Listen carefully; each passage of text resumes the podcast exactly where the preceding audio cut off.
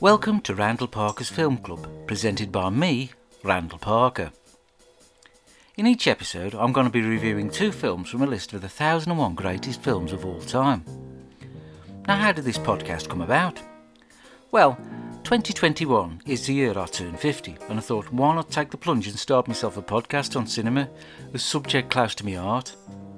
Tell you what is funny, when I was at school, my English teacher, Mr. Patterson, he said I'd probably never amount to much. If only he could see me now. But unfortunately, he's got a degenerative eye condition and hasn't seen anything since 1992. That wasn't me arse, that was this bloody wicker chair.